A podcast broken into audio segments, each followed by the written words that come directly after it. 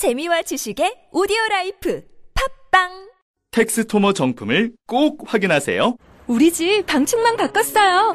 미세벌레 덤벼봐 먼지 모두 덤벼봐 촘촘해서 촘촘만 방충망은 촘촘만 예쁘고 통풍까지 좋아요. 방충망은 촘촘만 주식회사 텍스토머. 텍스토머 정품을 꼭 확인하세요. 우리 집 방충망 바꿨어요.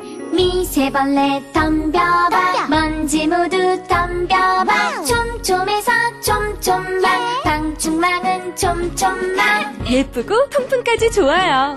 방충망은 촘촘만 주식회사 텍스토머.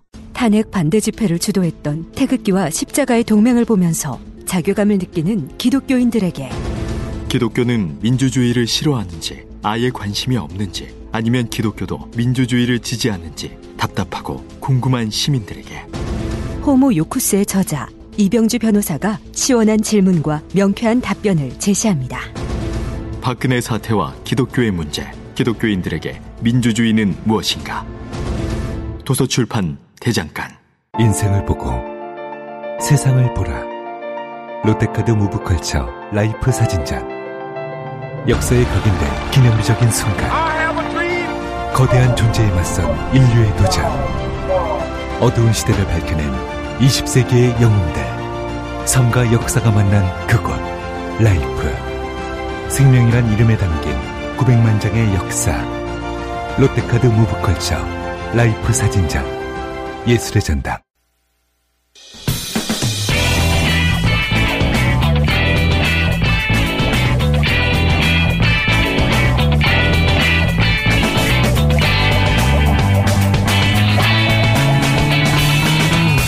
김어준의 뉴스 공장.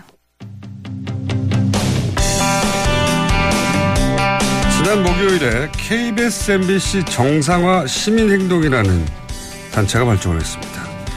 세 분을 모시고 이 단체 이야기 좀 나눠보겠습니다. 민원연의 김원경 사무처장이 나오셨습니다. 안녕하십니까? 안녕하세요. 네. 오늘 굉장히 고우시군요. 자, 전국 언론 노동조합 KBS 본부의 성재혁 위원장님 나오셨습니다. 안녕하세요. KBS 새노조 위원장입니다. MBC 본부의 김영국 위원장님도 나오셨습니다. 네, 안녕하십니까? 네. 이 세 분이 나온 이유는, 어, 울- 일단 이 단체가 먼저 소개를 해 주신 다음에. 네. KBS, MBC 누가 누가 더 망가졌나? 배틀을 오늘 해볼까 합니다. 예. 자, 우선 단체를 소개해 주십시오. 일단은 지난 목요일 날 발족했는데 KBS MBC 정상화 시민행동이란 이름이고요. 네. 전국 언론 노동조합 그리고 민주언론 시민연합 참여연대 등 전국의 214개 시민사회 단체와 언론 단체, 종교 단체 등이 합심해서 꾸렸습니다. 어, 박근혜 이명박 정부가 KBS와 MBC를 장악해서 사실상 권력의 홍보 수단으로 전락해 버렸잖아요. 그래서 이로 인한 국민이 그 당연히 누려야 될 공론장 역학을 모두 빼앗겨 버렸다라는 생각에서 만들었고 특히 촛불 이후에 그 새 정부가 들어섰지만 양사의 편파 왜곡 보도가 지금까지도 계속되고 있습니다. 오히려 MBC는 더 심각해진 상황이고요.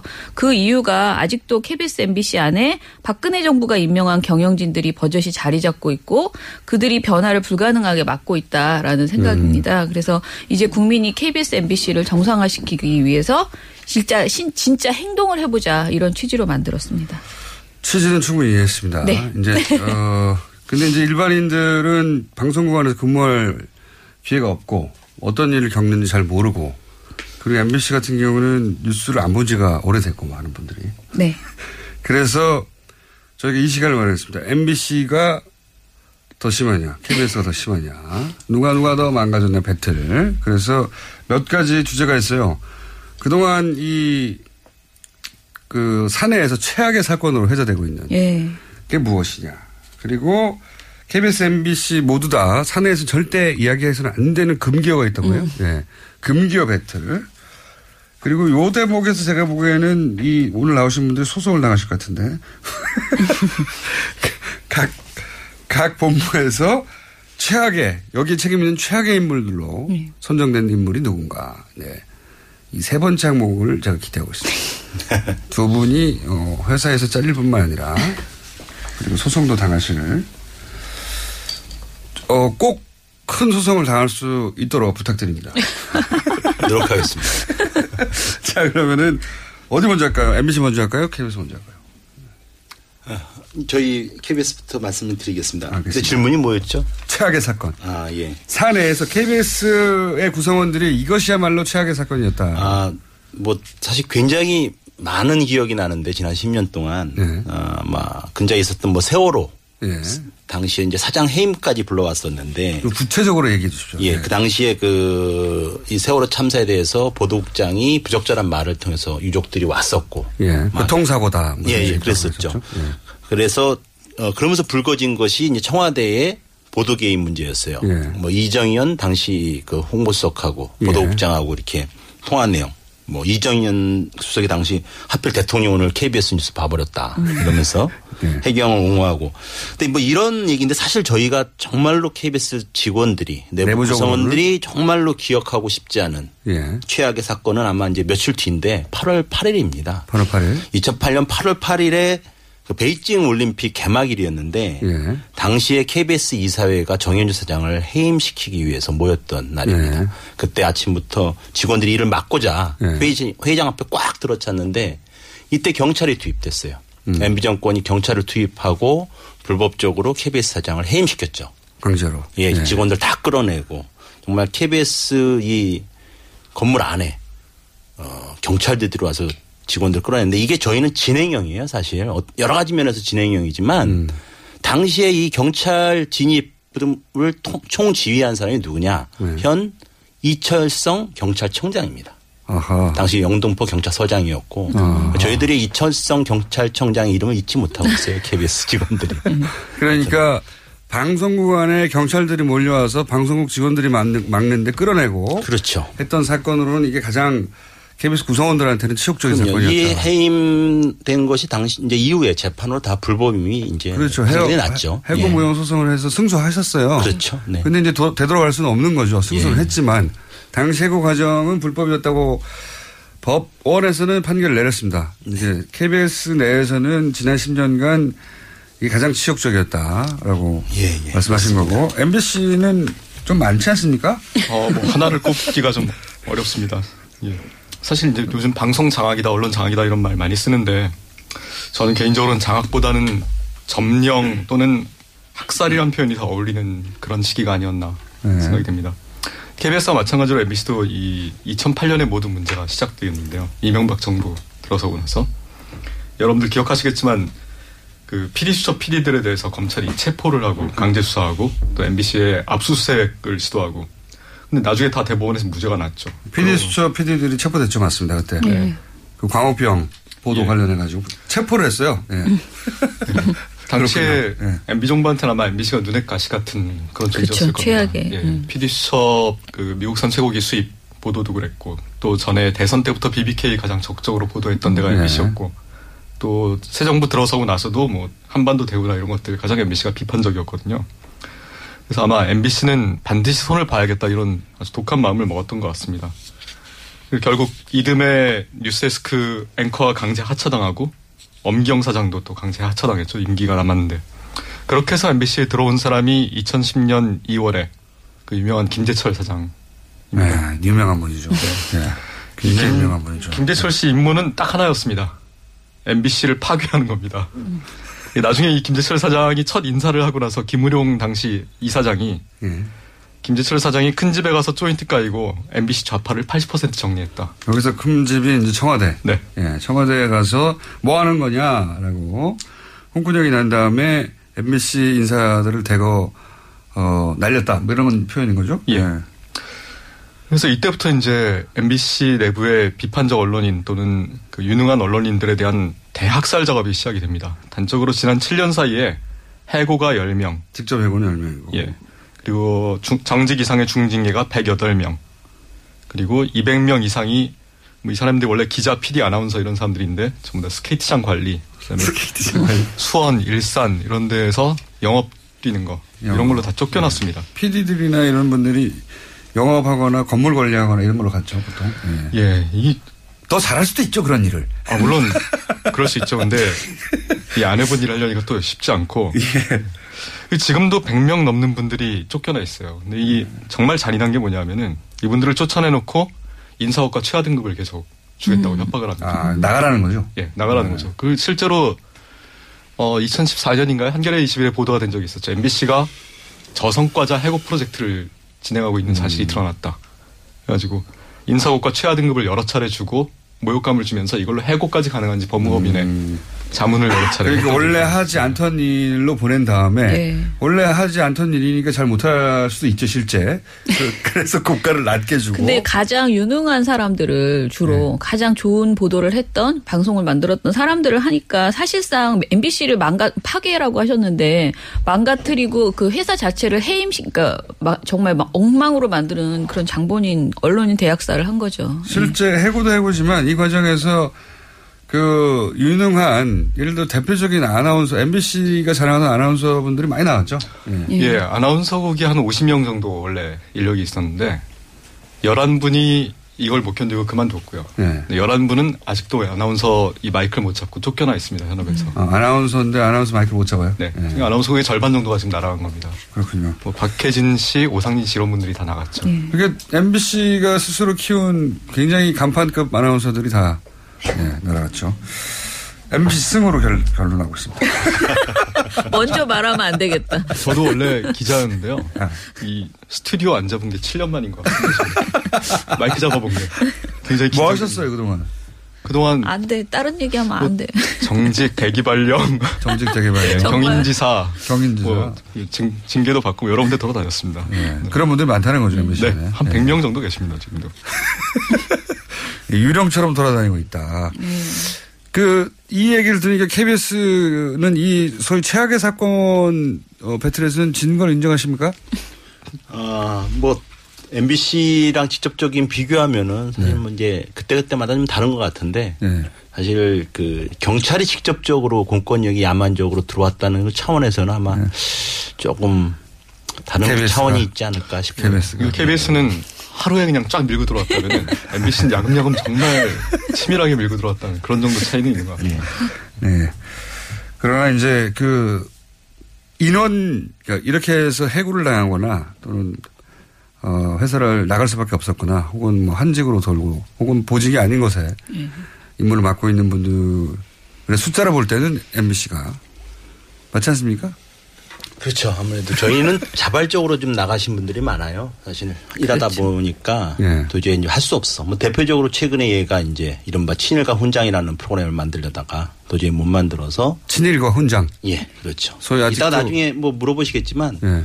어, 우리 금기어입니다. 친일이. 친일이요? 예, KBS에서는 반공과 훈장은 나갑니다. 그러니까 간첩과 훈장. 네. 간첩이라는 단어는 금기어가 아닌데 친일이 금기어로 되어 있습니다. 그래요? 그럼 금기어로 넘어가서 왜 친일이 금기어죠? KBS가? 어, 사실 어, 그 전에 뭘 좀 설명을 드리려고 했는데 음. 이 친일이라는 문제가 아까 잠깐 말씀드렸지만 이 훈장이라는 예. 그 우리 정부 수립 이후에 훈장을 누가 받았나 네. 또왜 받았나라는 거를 탐사 보도해 보는 프로그램을 한 3년에 걸쳐서 우리가 예. 추적을 해 왔어요. 근데 예.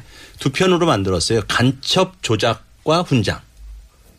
예. 간첩 조작과 훈장을 좀 받았고 어, 저 방송에 나갔는데 그 다음에 이 편인 친일과 훈장이 방송되지 못했어요. 이게 왜 그러냐면은 왜 그랬었죠? 우리 이사장님이 이인호 이사장님이 예. 이 뉴라이트의 어, 데모십니다. 아, 그렇죠. 네. 데모로 불리시고 이승만을 거의 이제 그 국부로 그 다음에 정부 수립을 건국절로 그렇죠. 이렇게 주장하시는 예. 대표적인 분이시죠.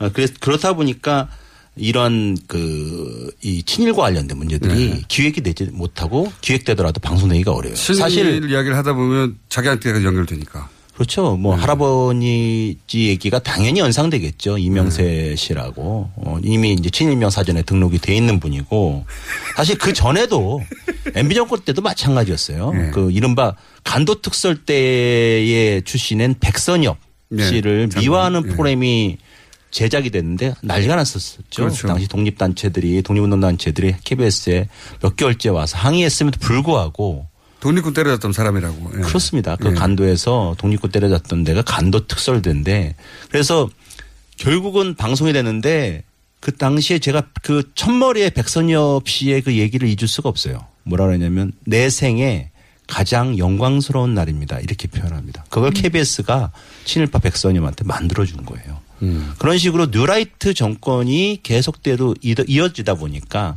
이른바 그 이른바 식민지기의 근대화 사, 사- 뭐 이런 건데 걔네들이 네. 뉴라이트 이러한 것들이 KBS에 고스란히 심어져서 지난 9년 동안 야금야금 프로그램에 반영이 음. 친일이라는 됐던 거죠. 단어는 쓰면 안 되는 거. 친일과 관련된 기획은 하면 그안 되는 친일을 규명하기 어렵고 네.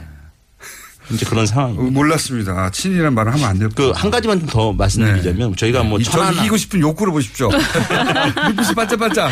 아니 천하나 뭐 블랙리스트 최근에 뭐 블랙리스트 그 우리 한한 선생님 뭐 예. 이런 것도 있고 세월호 아까 말씀드린 그런 부분도 사실 거의 한동안 다루지 못했던 단어들인데 우리 또 재밌는 게 정상화란 말을 이 보도본부 쪽에서는 별로 쓰지는 않습니다. 정상화를. 정상화란 말이 굉장히 좋지 않습니까? 비정상을 정상화한다는 거. 근데 이게 왜 그러냐면 그 지난 총선 직전에 보도본부에서 어떤 일이 있었냐면 공정보도를 위한 그 감시 역할을 해왔던 게 굉장히 기자협회가 그, 예. 그 제일 앞에서 감시 역할을 했는데 이른바 보도국장을 위해 위시해서 이 간부들이 기자협회 정상화 모임이라는 사조직을 만듭니다. 예. 그러면서 공격을 하고 게시판에다가 자기네들 글을 올려서 연명을 해요. 야 기자협회 정상화 모임에 우리 보도국장을 위해서 각 부장들 들어와 있으니까 너희들도 여기에 사인해라. 네. 이런 식으로 했다가 이제 정치적 상황이 확 바뀌어 버리니까 어떻게 되냐면 이게 이른바 소위 부역한 명단 이게 비슷하게 지금 부역자 떠돌고 명단. 있습니다. 그렇군요. 정상화 안 되고 친일 안 되고 세월호 어, 안 되고 근데 그 중에서 친일은 몰랐네요. 친일. 심각한 친일. 얘기죠. 친일이라는 문제. 친일이라는 네. 단어를 KBS가 지난 10년 가까이 쓰지를 못했다 제대로. 자 MBC의 금기는 뭡니까? MBC는 금결을 얘기하는 것보다 허용되는 게 뭔지를 얘기하는 게 더 빠를 것 같습니다. 사실 허용, 허용되는 거. 예. 이게 그 탄핵 대통령이 이제 탄핵되고 네. 세상이 좀 바뀌었는데 그 이후에 벌어진 일들만 일단 요약해서 좀 말씀을 드릴게요. 세월호 인양이 지난 뭐 4월에 세월호는 예, 예. 있었죠. 당시에. 당시 이제 2580에서 이 세월호 인양 문제를 다루면서 기자가 기사에 진실, 그다음에 책임 규명 이런 단어들을 이제 사용했어요. 예. 국장이 바로 불러서 진실이란 단어 삭제해라. 책임이란 단어 삭제해라. 진실 책임. 예. 규명. 그리고 어 이날은 이제 지금 김장겸 사장이 취임한 날이었습니다. 2월 28일이었는데 지난 예. 이날 MBC가 무슨 일을 했냐 취임식 날 원래 이 PD들이 준비하고 있던 탄핵 관련 다큐멘터리가 있었어요. 예. 그러니까 이 탄핵 과정을 전반적으로 쭉 역사적 기록물로 좀 남기려는 그런 시도였는데 이거 바로 불방시켜 버렸습니다. 취임식 날. 그리고 담당 PD는 구로로 유배를 보냈습니다. 같은 날 또 무슨 일이 있었냐? 올해가 60 민주항쟁 30주년 아닙니까? 그래서 네. 이 60 항쟁에 맞춰서 다큐멘터리를 준비하던 PD가 있었는데 이것도 불방시켜 버렸습니다. 예. 네, 그리고 담당 PD는 이 허락 안 받고 미리 예산 썼다고 징계위 인사위에 넘겨서 징계해 버렸습니다. 심지어는 뭐 탄핵, 민주주의 이런 단어들도 금기인 거죠. 어 그리고 김장겸도 당연히 금기어인데 네. 김장겸은 물러나라 이것 때문에 금기어이기도 하지만 이- 이거 있습니다. 김장겸 사장이 취임하고 나서 지시를 내린 거죠. 물론 김장현 사장 물러나라고 하는 일종의 MBC 내부 구성원들 사이에 그 구호 유행이 있거든요. 예. 요새. 아, 네. 예. 사내에서 갑자기 튀어나와서 김장겸이 물러나라고 외치고 들어가고 이런 운동이 있습니다. 네. 예, 근데 그거 말고 또 이런 것도 있습니다. 그 김장겸 사장 취임하고 나서 홍보국에다가 이런 지시를 내렸다고 그래요. 앞으로 회사에서 내는 모든 보도 자료에 괄호치고 MBC 괄호치고 대표이사 김장겸을 넣어서 보도 자료를 내라. 예를 들면 뭐 드라마 런칭하고 파일럿 프로그램 띄우고 이런 보도 자료에 다 대표이사 김장겸을 넣으라고 지시를 내린 겁니다. 그 이유는 네이버에 김장겸을 쳐보면은 온갖 부정적 기사들 뜨는 거예요. 김장겸 퇴진 요구, 뭐 김장겸 언론 부역 이런 것만 뜨니까 네. 이것 좀 밀어내 보려고 아하. 긍정적인 기사에 네. 이름이 들어가도록 네. 재밌네요. 성공적이진 않았던 것 같습니다. 자, MBC가 금기어 쪽에서도 두각을 나타냈는데요. 어, 저는 친일이 제일 세다고 저도 생각했는데. 그게 제일 세긴 셉니다. 예. 단어는 MBC가 많은데 네, 네. 친 공영방송국에서 친일을 말 못한다는 게 이건 나머지는 예상 가능한 거였거든요. 민주주의, 진실, 책임, 탄핵 이런 단어를 말 못하게 하는 거는 어느 정도 예, 아 그랬겠지 싶은데 네, 네. 친일을 말 못하게 하는 거는 세네요. 이게 딱 잠깐 더 덧붙이자면 2년 뒤면요 저희가 그 그 3.1운동 100년, 네. 임시정부 100년, 이른바 대한민국이라는 단어, 그러니까 대한민국 100년을 맞는데 방송국에서 이런 대대적인 프로그램이 지금 현재 기획이 잘 안 돼요. 이 친일이라는 단어가 돌아야 되니까. 아, 현재 이제 이인호 이 사장이 여전히 이, 저 이사장으로 계시고 하니까 여러 가지 그런 문제들이 계속적으로 현재 진행형으로 음. 있다라는 거죠. 사실 되게 먼저 이게 진행이 됐어야 된대요. 벌써 한 몇 년 전부터 이런 큰 이- 국가적 행사가 100주년이라면 한 3년, 네. 뭐 크게는 5년 바라보고 큰 기획들이 이루어져야 되는데. 그 기획이 아예 진행이 안 되는군요. 저희 제가 확인한 바는 아직 그런 얘기 들은 바가 없어요. 큰 기획들이. 예, 금기어 숫자는 MBC가 앞서이나 예, 단일 단어로 무게는 KBS 가 이쪽에서 이번엔 제가 지금 저희가 문자로도 받고 있는데 우열을 가기 힘들다고 하고 있네요. 자, 세 번째 맷들이 뭐냐면 문제적 인물을 진짜 얘기해 보자. 예, 여기서 이제 저희가 두 분을 법정으로 보낼 수 있는 포인트가 될 것 같은데 문제적 인물, 그러니까 최대한으로 압축하죠. 최대한 압축하겠습니다. 예, 그렇게 많은 사람들 네. 이게 이제 상사가 시켜서 어쩔 수 없이 하는 사람도 있잖아요. 그러니까 최대한으로 압축해서 책임 있는 사람들만 거론하면 어떤 분들이 있습니까? 어, 딱 네 분으로 압축했습니다. 네 분도 이- 많네요. 예. 예. 일단 잊을 수 없는 분이 있죠. 김재철 사장. 네. 이분 MB의 절친이고요. 이 MB의 절친으로 이 사장을 낙하산으로 내려서 저희가 출근을 막았습니다. 그랬더니 아, 공정방송 보장하겠다. 너희들 요구하는 대로.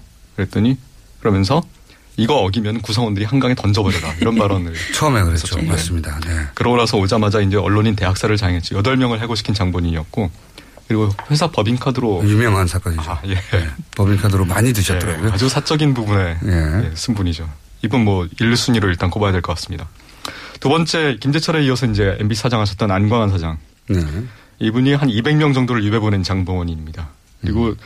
정윤혜 씨 아들을 MBC 드라마에 7차례 출연을 지시해서 무리를 빚었습니다. 그러니까 이게 이렇게 사장님 지시가 있긴 있었군요. 아, 그럼요. 드라마 본부장, 장근수 드라마 본부장으로 지금은 강원영동 사장으로 가 계신데 이분이 사장이 시켰다. 이렇게 음. PD한테 진술했어요. 증언을 했습니다. 그렇군요. 지금 퇴임하셨는데 퇴임 후에도 한 2억 5천만 원 정도의 전관 예우를 지금 받고 사무실 출근하고 계십니다. 어, 그리고 이분 얘기는 좀 약간 길어질 수밖에 없을 것 같은데 현 김장겸 사장입니다. 예. 에, MBC 뉴스 파괴를 직접적으로 실행한 핵심 실세이자 주범이라고 볼 수 있습니다. 뉴스를 파괴했다 이번에는. 예. 네.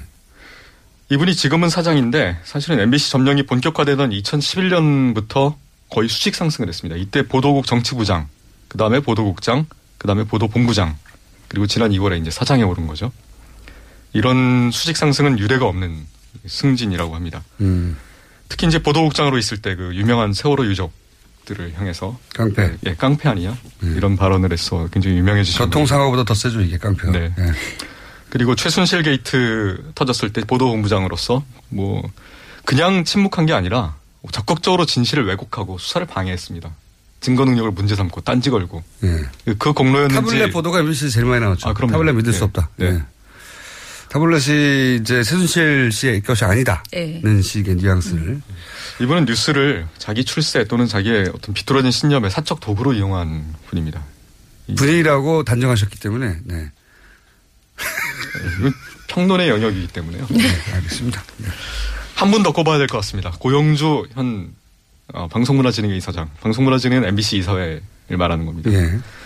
이분이 그 불임 사건 당시에 수사 검사였어요. 그 영화 변호인의 배경이 됐던 그 사건이었죠. 간첩 조작 사건. 예. 예. 뭐 이것뿐만 아니라 80년대 군사 독재 시절에 수많은 간첩 조작 사건을 담당했던 아주 유명한 공안 검사 출신입니다. 문재인 공산주의자 아닙니까 이분이? 아, 그, 그 네, 발언 맞아요. 맞습니다. 네. 예, 불임 사건의 변호인이었으니 문재인도 공산주의자다 이런 발언을 했었죠. 네.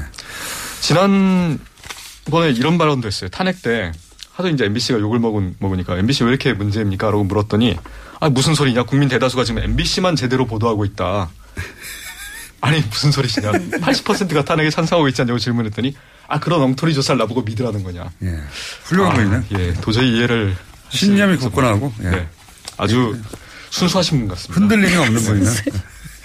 빨간 안경을 쓰신 분. 네, 네 분이 나왔고요. 예. KBS 경우는 어떻습니까? 예, 사실 뭐 지금 문제적 인물이라고 하셨는데 예. KBS 내부 구성원들이 이 사태가 이 방송국이 이렇게 이런 데는 이런 분들의 책임이 가장 큰 거 아니냐라고 묻고 있는 분. 저는 그냥 언론 부역자라고 합니다. 저희들은. 표현을? 예. 예. 이미 이제 우리 언론 노조가 100명 이상의 그 언론 부역자 지난 10년 동안의 리스트가 언론 100명이나 부역자. 나와요? 예. 아, 아직 진행 중입니다. 아직도 많습니다. 경쟁이 굉장히 치열한데 부역자 명단에 들기 위해서. KBS도 한 40명이 넘게 현재 들어가 있어요.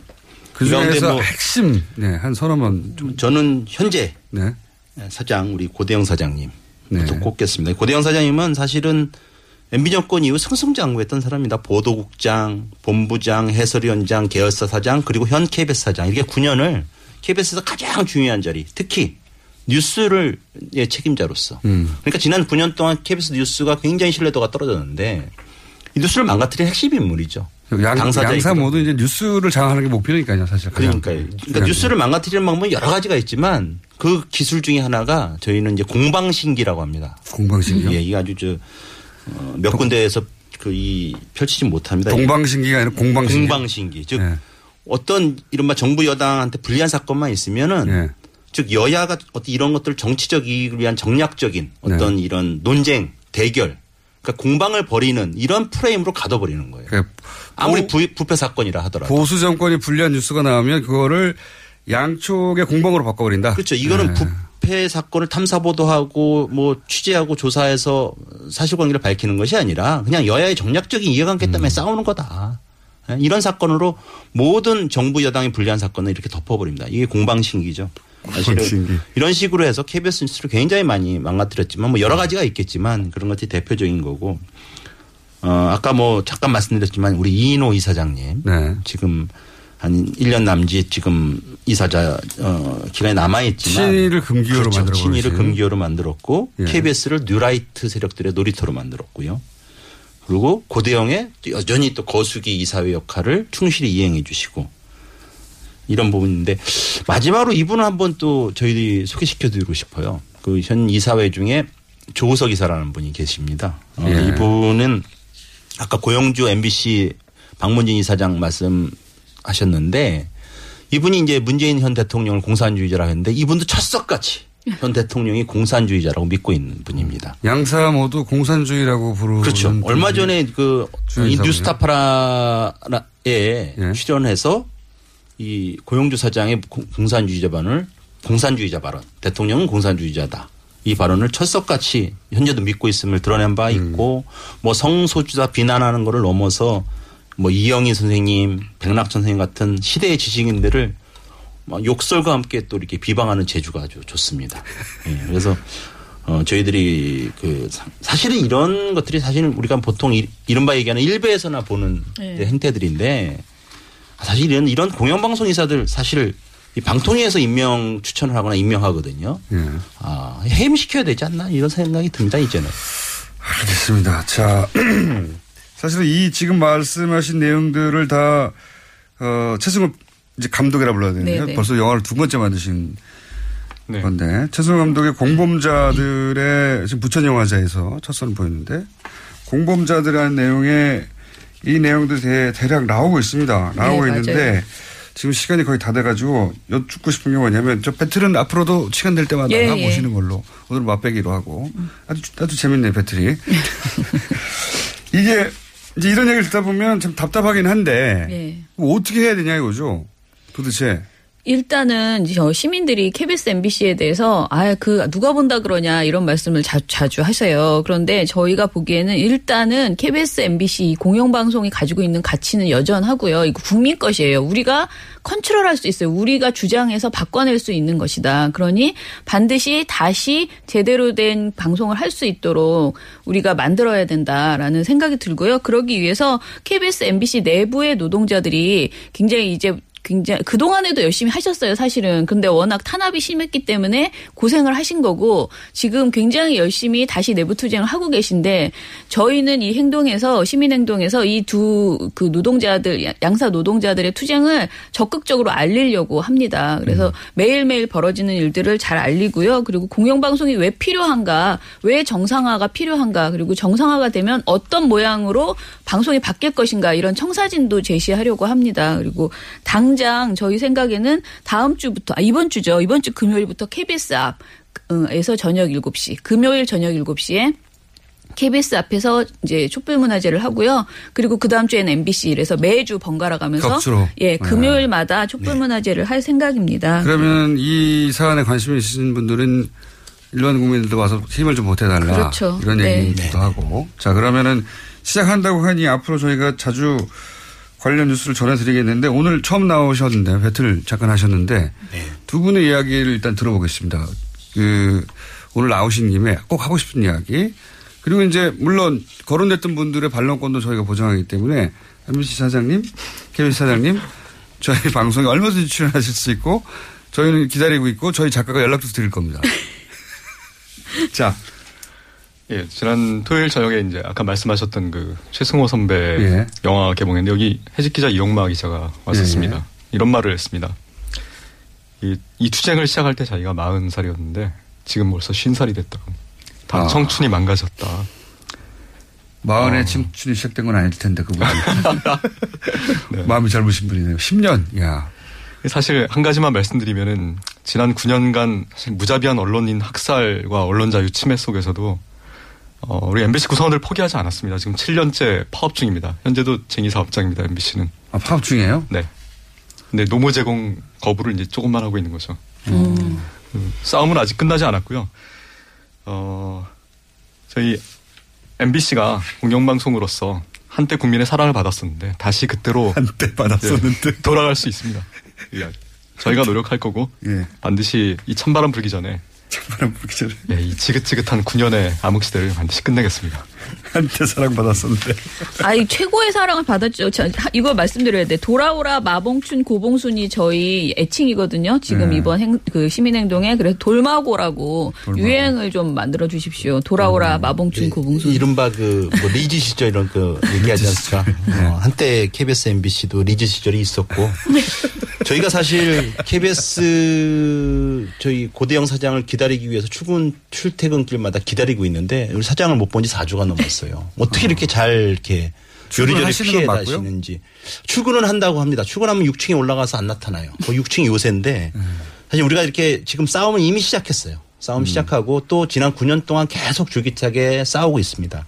그래서 마지막으로 저희가 시민들한테 한번 손을 내밀고 싶습니다. 정말 저희가 안에서 열심히 싸울 거고 정말 모든 수단과 방법을 가리지 않고 이번에 정말 승리할 수 있도록 싸울 거고요. 그래서 국민의 품으로 이 우리 공영 방송도 돌려놓기 위해서 싸울 거고. 다만 좀 KBS, MBC 앞으로 와서 항의해 주시고 그리고 사장 그리고 이사들한테 퇴진하라고 항의글도 보내시고 좀 같이 싸워주신다면 정말 빨리 이른바 우리 공영방송 KBS, MBC 국민의 것으로 다시 만들 수 있을 거라고 생각합니다.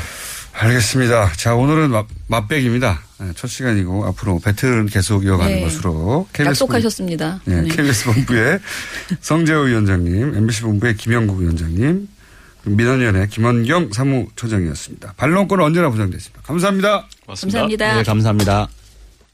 오빠, 우리 어디 가는 거야? 정수 가지. 와, 우리 말 타러 가는 거야? 그렇게 좋아? 고민하지 말고 장수로 오세요. 온 가족이 즐기는 승마 체험과 국내 최대 규모의 말역사 체험관 등 장수에는 정말 볼 것, 누릴 것들이 넘쳐난답니다. 말의 심장 소리를 직접 느껴보는 장수에서의 하룬 여행. 장수는 항상 가까이 있습니다. 주말 여행은 장수로. 승마 체험 예약은 063-350-5486. 아, 또 떨어졌어. 너 또 입사 시험 봤어? 아니, 차량용 핸드폰 거치대 말이야. 여러 개 사봤는데 실패의 연속이야. 떨어지고, 시야 가리고, 운전석에서도 멀고, 뭐 좋은 거 없을까? 싼 것만 찾으니까 그렇지. 제대로 된 거 하나 사서 편리하게 쓰는 게 더 낫지. 그런 게 있어? 그럼 있지. one, two, three 할 때 two. 힘 세다 할 때 힘. 투, 힘. 투 힘? 두 배로 힘이 세다는 건가? 네이버 검색창에 투 힘을 검색해보세요. 100년 이상 살 수 있는 장수 어종. 캐비아를 낳는 어종으로 더욱 유명한 철갑상어. 이 철갑상어를 진액으로 만들었다는데 그 이름하여 사랑어. 오메가3 필수 아미노산 각종 미네랄 컨드로이친 등 100년 장수 철갑상어를 진액으로 한 컵에. 크, 좋다 좋아. 철갑상어 진액 사랑어 스테미너가 콸콸콸 검색창에 사랑어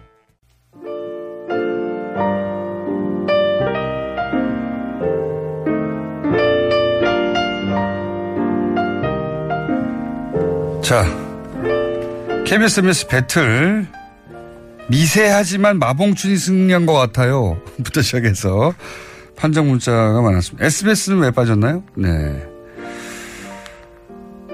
SBS는 그렇게까지 망가지지 않았나 봅니다. 자, 안타깝다. 어, 항의 문자 보내겠다. 항의, 항의 전화하겠다. 네.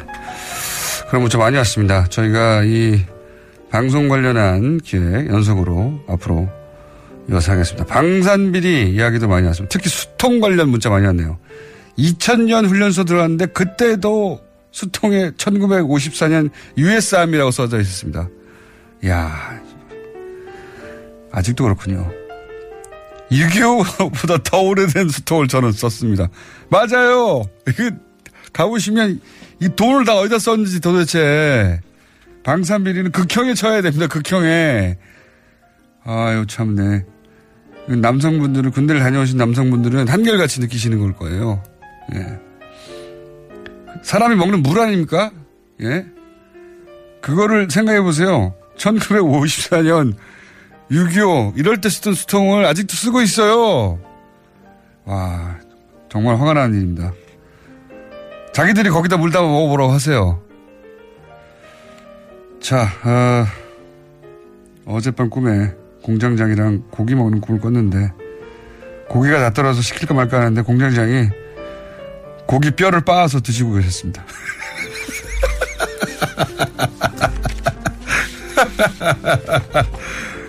네. 뭐 그럴 수도 있죠. 네, 여기까지 하겠습니다.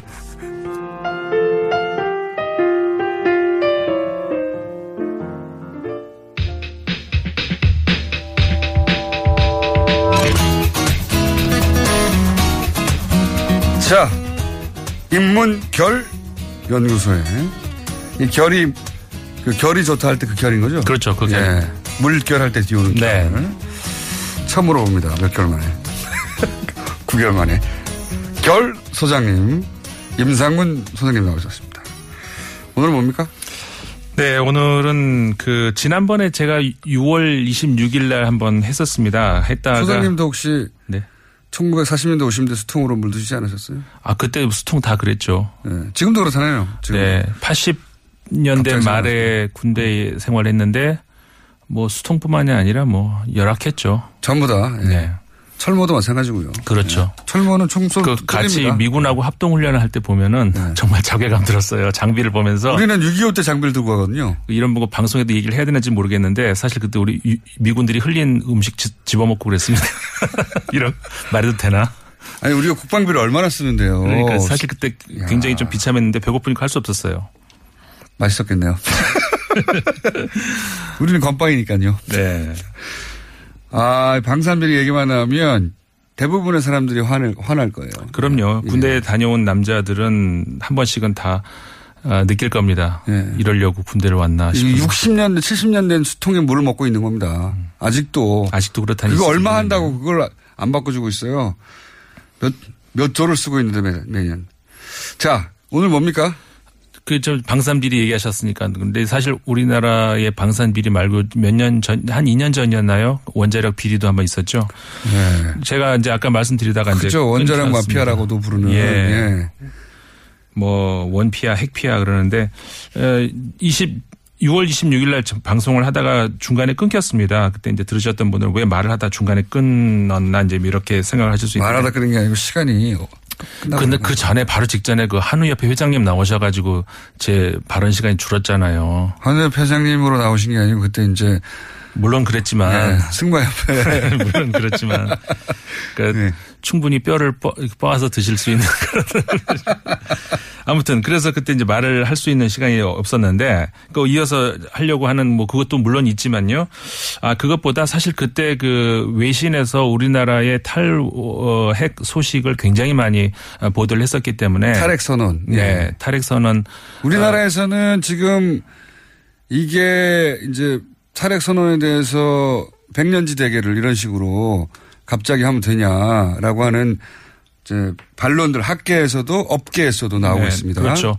그래서 그랬는데 지금 최근에 지금 말씀하셨습니다만은 우리나라에서 지금 어그 학계, 언론계 어각 그 분야에서 이제 본격적인 어떤 논쟁이 시작이 된 것 같아요. 네, 보수 정당에서도 나오고 있고. 그렇죠. 어떻게 보면 좋은 현상이죠. 보수 매체에서도 나오고 있고. 네. 보수 매체에서도 이제 본격적으로 이제 논쟁에 참여를 하고 있는 것 같은데, 근데 매체들 언론들 사이에서도 어, 지역에 따라 달라요. 부산에서 나오는 매체하고 어, 그러니까 중앙 매체하고 또 이렇게 다, 다릅니다. 중, 저 부산 쪽에서는 어, 이 수도권 지역을 중심으로 해가지고 원자력에 어, 그러니까 별로 관련이 없는 그러니까 이 위치상으로 가깝지 않은 그런 지역 사람들이 이러이런 생각을 한다 이런 식의 이제 보도들이 나오고 있거든요. 그러니까는 지역적으로도 어 입장이 다르고 어 굉장히 긴 시간을 놓고 우리가 이제 사실 우리 국민들이 주권자잖아요. 이- 그 관련 이야기가 이제 한한그 최근에 외신 보도에서 나왔는데 그 한국이 촛불 혁명 이후에 people power 힘을 믿는다 이런 보도들이 굉장히 많이 나와요. 역시 이번에 그 원전 관련해서도 그러니까 핵 발전 관련해서도 그 이야기가 나오는데 이 기회에 이번에 그 어, 고리 5, 6호기 잠시 중단하고 그그 한참 뭐라고 하면 3개월 정도의 그 유예 기간을 놓고 어, 저 충분한 토론을 거치자고 이렇게 정부가 얘기하지 않았습니까?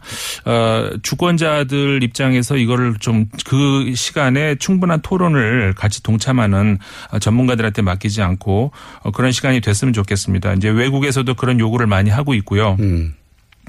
그 지난 그 26, 그러니까 6월 26일 잠깐 말씀을 드렸습니다만 우리나라가 원자력 어, 발전 규모로 핵발전 규모로 세계 5위, 6위 수준이거든요. 근데 우리나라보다 앞서 있는 국가들은 어, 전부 이제 핵 무기를 보유하고 있는 나라들이고 그리고 영토도 우리나라보다 훨씬 크고요. 핵무기 없으면서는 1등이라는 거죠. 그렇죠. 핵무기 없는 나라 중에서는 그리고 일본이 물론 핵무기는 없, 없습니다만은 어, 일본이 우리나라보다 이제 앞서 있고 그걸 제외하고는 이제 우리나라가 이제 1등이고 그다음에 인구 그 면적 대비 어 이렇게 밀집되어 있는 그 규모로 봐- 보면은 1등이고요. 그 앞서 있는 나라들 같은 경우에는 뭐 워낙 큰 나라들이잖아요. 그러니까 미국, 러시아, 우리보다 앞서 있는 나라가 미국, 러시아, 중국, 어, 프랑스, 어, 일본 이 정도가 우리나라보다 그 원전이 더 많이 어, 활성화되어 있는 나라들이거든요. 그러니까 우리보다 면적이 더 크고 어, 밀집도가 더 떨어진다는 얘기죠. 어, 이런 여러 가지로 이제 우리나라가 이제 다른 나라 선진국들하고 어, 사실 그 뭐라고 할까요? 그 같은 여, 저 조건이 다르다고 할 수가 있는 거고. 그러니까 우리보다 잘 사는 나라들에서 왜 아직도 이렇게 원전이 더 많은데 무슨 얘기냐라고 반론할 수 있는데 땅 면적 대비 그리고 핵무기가 없는 나라 중에 이런 조건으로 따지면 1등이다 우리가. 네, 그렇죠. 예. 그만큼 핵이 밀집돼 있고 한 번 잘못되면 큰일 난다는 거죠 한마디로.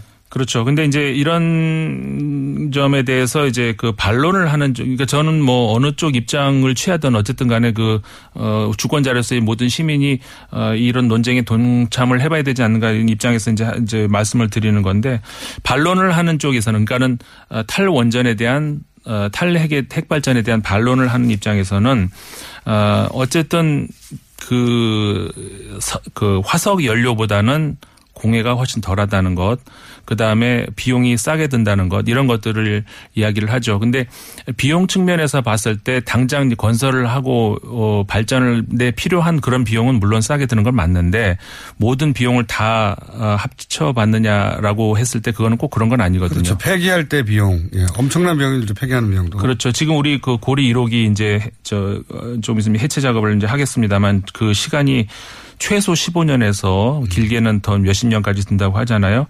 해체 비용이 한 기당 6천억 원 가량이 든다고 하거든요. 어, 그러니까는 근데 이건 역으로 말하면은 그러니까는 그 폐로 후- 소위 말해서 폐로 산업이라고 얘기를 하죠. 그러니까는 해체하는데 그 필요한 어떤 그 산업적인 어떤 그런 비용이라든가 기술, 장비 이런 것들이 엄청나게 들어가기 때문에 그것도 이제 무시 못 한다는 거죠. 그러니까는 어 원자 발전, 핵 발전을 어 우리가 포기를 함으로 해서 그 기술을 다 어떻게 하느냐? 거꾸로 그 앞으로 전 세계적으로 이 폐로 산업에 대한 그 어떤 그 잠재적인 가능성이 무한하다는 겁니다. 그러니까는 외국 언론에서도 외신들도 그런 보도들이 나오거든요.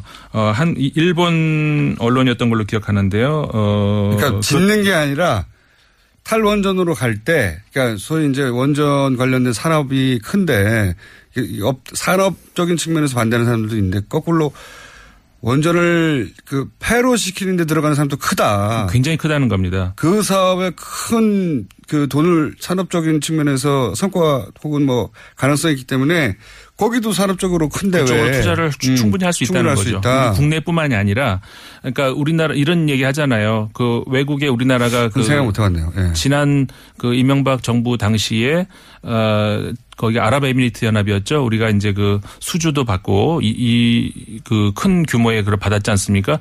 아 근데 그런 걸 다 어떻게 할 거냐? 우리가 이제 상당한 그 선진적인 기술로 어 외국으로 이 기술을 수출할 수 있는 단계에 이르렀는데 어떻게 할 거냐?